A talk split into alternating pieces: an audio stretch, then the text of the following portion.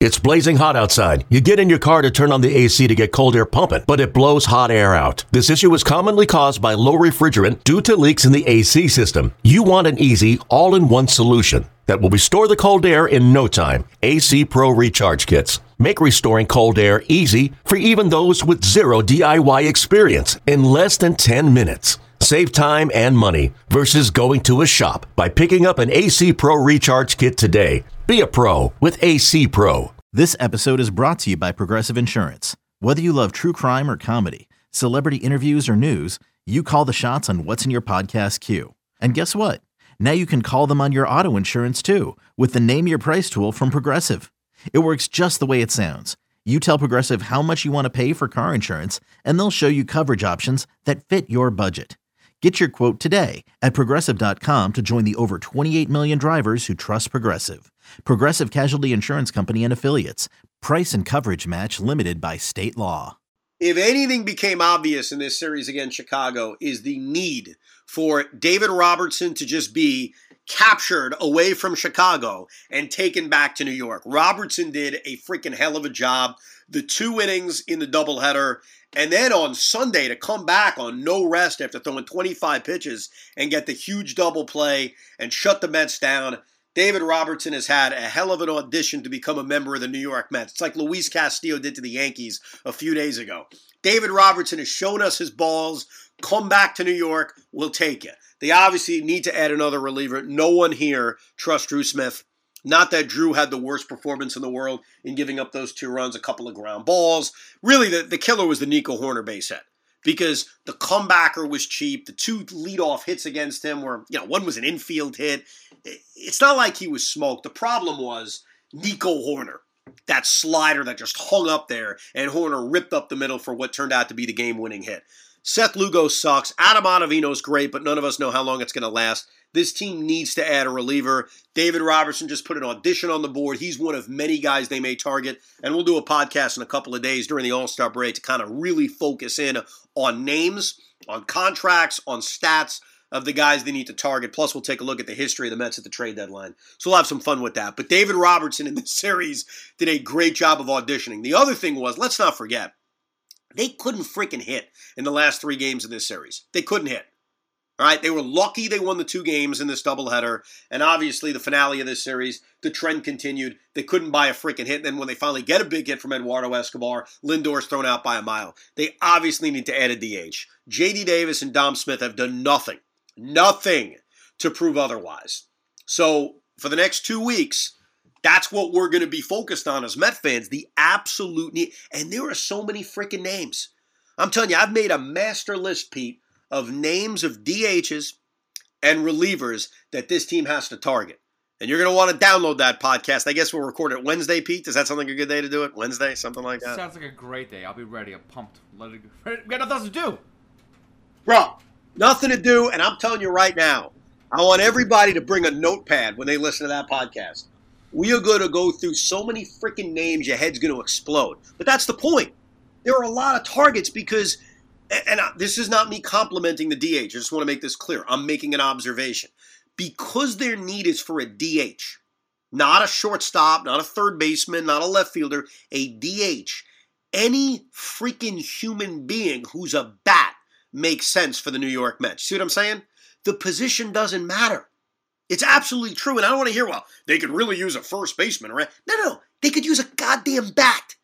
I don't give a crap what position the guy plays. So literally, you go through, and I've done this. Every team that may trade at the deadline, look for any of their bats, any of their freaking bats. I don't care what position they play. Why the hell does it matter? Look, it's nice to play a position so that you have versatility. I get that over a guy like Nelson Cruz. I understand that. But they need a bat. It's obvious. Sandy Alderson knows it's obvious. Hoff knows it's obvious. I know it's obvious. Uh, question, because I want to have a list of my own too. Your uh, is it how realistic are these moves? You're saying these are the most, these are the top guys. You know, maybe have some control. Look at you with the muscles over there. I see you flexing. What are you flexing about? I'm just getting twitchy. I've been stuck in the same room for four days, doing all sorts of weird stuff. You're lucky we're not going live with these videos yet, because otherwise that'd be the first thing being posted. As as Evans flexing his nice paley white skin. But here's the deal. I need to know because I want to bring my list too. I want a list of guys that I could bring to the table. Are you going more realistic or just like I like because there's guys at one year contracts, guys that have a couple years of arbitration available that you might have to give up a bunch of prospects for bring in and maybe make them a long term piece. What are you what what are you focusing in on? No, I, am focusing it on somewhat realistic because there are obviously going to be. I'll give you a specific example. There are going to be guys like Nelson Cruz who you know the Nationals are trading, right? There's just no ifs, ands, and buts about it. But then there are guys where you're like, are the Rockies going to trade CJ Cron? I could see them trading CJ Cron, but I'm not sure if they are. So I think there are two tiers. There are the ones that are absolute locks to be traded, and then there are the ones that, yeah, make sense to be traded. But no, I'm not going to bring up guys who are clearly not going to be traded. I mean, the Red Sox are not going to sell, so I think our dreams of JD Martinez have completely gone away. The Braves are not selling a bat to us. So I'm really looking at the more realistic targets, the teams that are out of it. And then, yeah, there's going to be levels of realisticness, if you will. There are going to be the guys you have to trade, and then the guys that you could trade in the right deal. So we'll touch on that. But they need a bat. And look, it was refreshing that Sandy Alderson said that to Jon Heyman and Joel Sherman the other day because even though it's obvious, and you could say, oh, it's not news, we all know it, it's nice to hear the Mets admit that it's obvious. By the way, keep an eye on one other thing. Tomas Nido is banged up. He didn't play in the finale of this series. Buck Showalter said it's a minor injury. If Tomas Nido had to miss time and go on the injured list, the New York Mets would literally have to add a catcher to their 40 man roster if they want to continue avoiding calling up Francisco Alvarez. And I know it's not ideal for Francisco Alvarez to be catching this pitching staff on an everyday basis. I think most of us are more obsessed with his bat than the idea of him catching all the time. But if Tomas Nido missed time and you're already without James McCann, like, what are you going to do? I mean, what, are you going to call up uh, Brent Mayne from retirement? Like, you're literally going to have to eventually say, all right, we're going to give this kid a chance to catch. Uh, one other thing from the doubleheader. This is a minor thing, but it really pissed me off. So I just want to throw this at Met fans if you remember this. So it was, hold on a second. Let me find it my scorecard because I wrote this down. This one just kind of bothered me. All right. It's game two of the doubleheader. The New York Mets have runners on second and third and two outs in the top of the second inning in a 0 0 game. Jeff McNeil takes a pitch inside and just quickly runs to first base and says it hit me. And it did. It barely brushed his shirt. It loads the bases up for Tomas Nido. And I'm thinking to myself, Jeff, Jeff, there's a YouTube clip I'd love you to look up. Albert Belle was once hit by a pitch, turned around, and refused to go to first base. He said, No, I'm not going to first base. I'm Albert F. and Belle, and I want to hit. Jeff McNeil to me is still pound for pound the guy you trust the most in a big spot with guys on base. With second and third and two outs, and Tomas Nido on deck. Jeff, act like it didn't hit you so you could come through with a hit. This freaking annoyed me to no end. And then, of course, Nido flies out to left field. As this was happening, and I was like formulating a tweet to basically say, Jeff, can you pretend it didn't hit you? Because the Cubs are not going to challenge that it hit you to send you to first base. In fact, David Ross was thinking about it challenging it the other way. And I was like, challenge it. Please challenge it. I want Jeff McNeil up in a big spot, not Tomas Nido. But whatever. All right, whatever. That, that was just a small, small thing that annoyed me. Uh, as far as the finale of this series, look, they couldn't hit again. Drew Smith is untrustworthy and the Mets lose a game that, you know, kind of like game one and game two of the doubleheader, you never felt great about. The offense never clicked. But the bottom line is this they won three out of four in this series. They're in first place. It helped out that the Braves lost on Sunday as well. So the Mets didn't lose any ground. And now we can take a nice respite for five days, uh, take a deep breath, and say, hey, this is the second greatest start in the history of this franchise. Couple of other things. Number one, let me get to Juan Soto. I also want to get it, into the stat war that I feel is the most, uh, the most. Um, let me choose my words carefully because I'm not anti-analytics. I'm anti-war. Uh, why you as Met fans, I don't care how much in analytics you are, I will explain to you why war is so flawed, and you won't argue with me. You're going to say, You're right, Evan, I can't argue with that. We'll get to that in a minute. Hey, Rob Bradford here. You guys know I'm always up for a good MVP story, and one of the best stories is Wasabi Technology. Wasabi is the world's hottest cloud storage company, and it's become the go to provider for professional and collegiate sports teams, including 20 Major League Baseball teams like the Red Sox and NHL teams like the Bruins and Vancouver Canucks. Even the Liverpool Football Club is getting in on the Wasabi action. So, why is Wasabi the MVP? Well, Wasabi was purpose built to free businesses from skyrocketing storage costs and unpredictable transaction fees that the Of the world are charging. In fact, Wasabi is up to 80% less than those hyperscalers and doesn't charge a cent for businesses to access their data. From Wasabi's AI enabled intelligent media storage,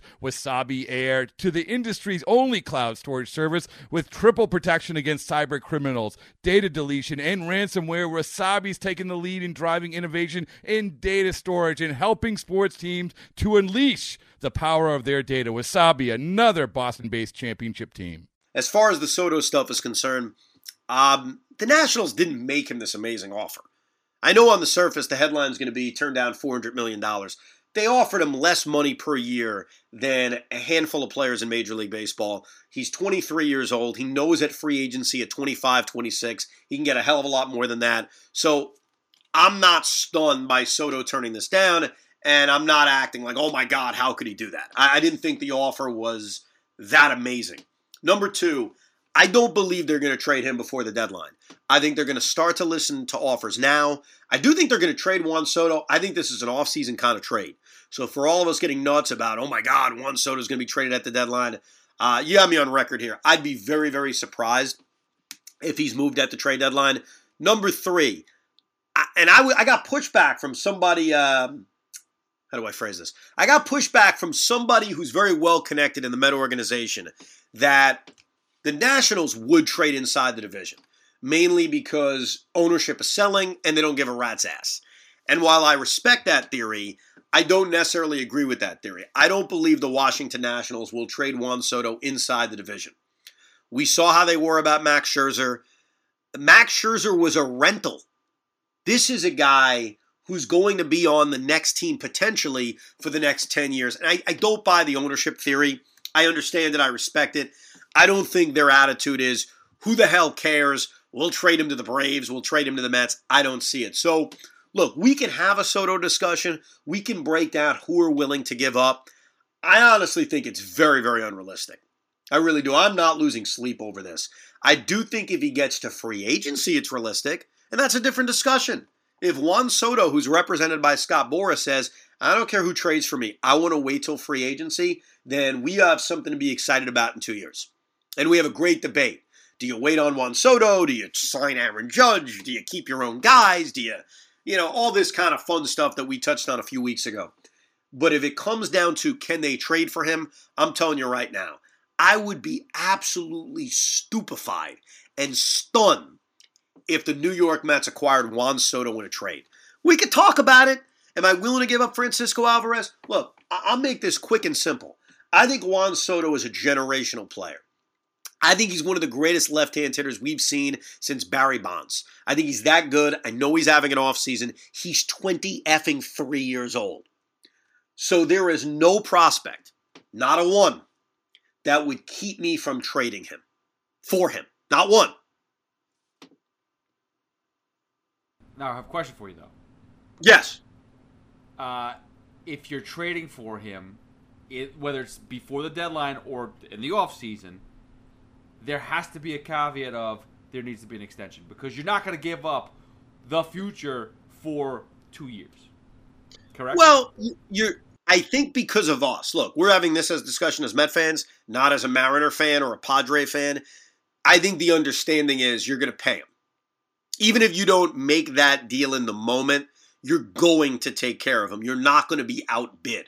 So, am I willing to trade for him without an extension? I am as long as Steve Cohen has the willingness of giving him the $500 million that he may get. I don't think the extension is an absolute must because, again, I got a rich ass owner. We have a rich ass owner. So I, I wouldn't feel the same pressure that maybe a different team would feel to have to get it done ahead of time. But look, this is an all timer. That's how good I think Juan Soto is as a talent.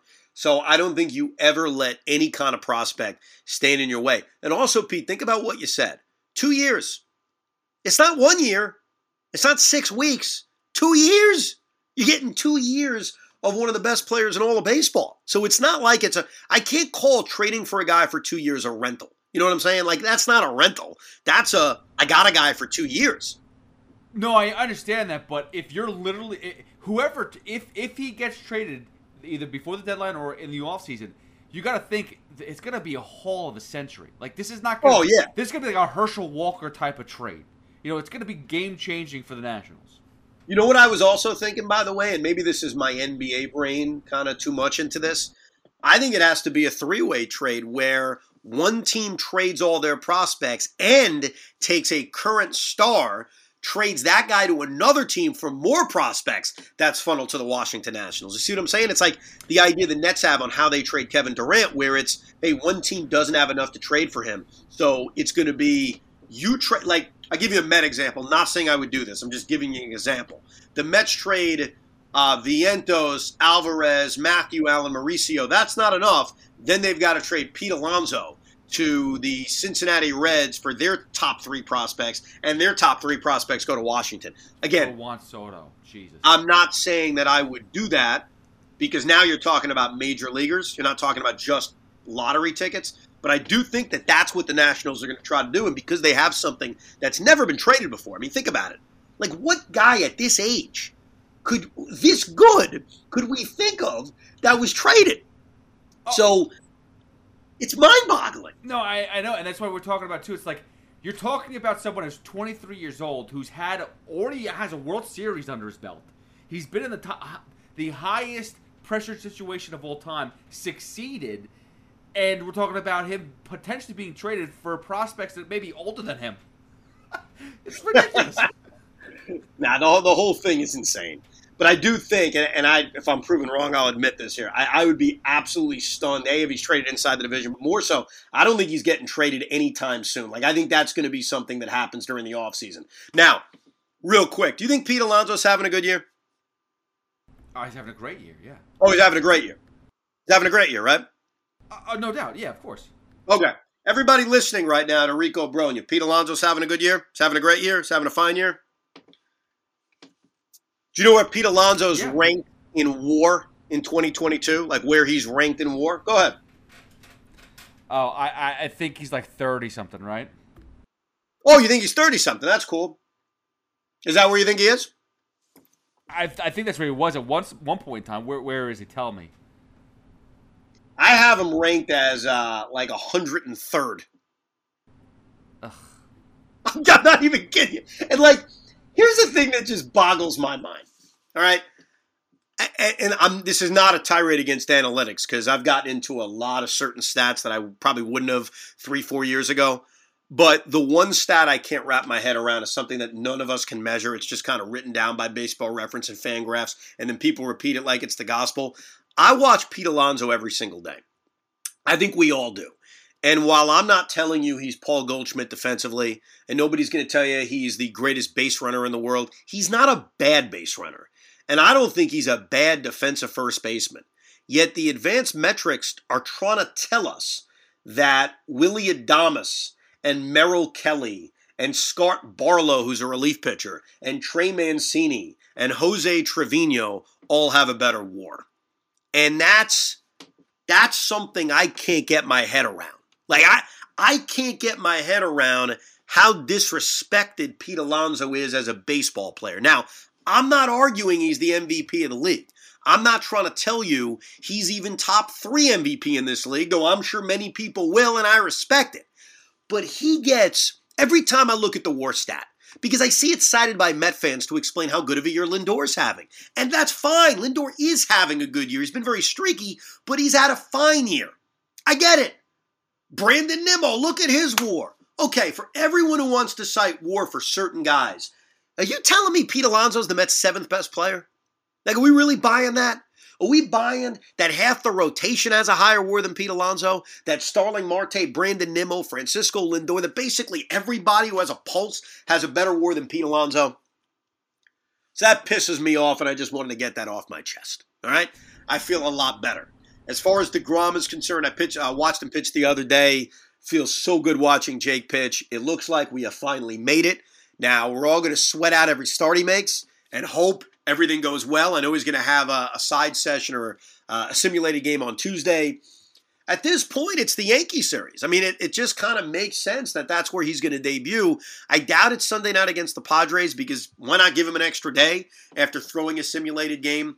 I guess they could give him another rehab start. At this point, the reason why it's not even worth it anymore is if he's stretched out now to at least those 70 pitches or go five innings, let's go. You got David Peterson, who's been great. It's sad that David Peterson is going to lose a spot in the rotation, assuming that's what they do.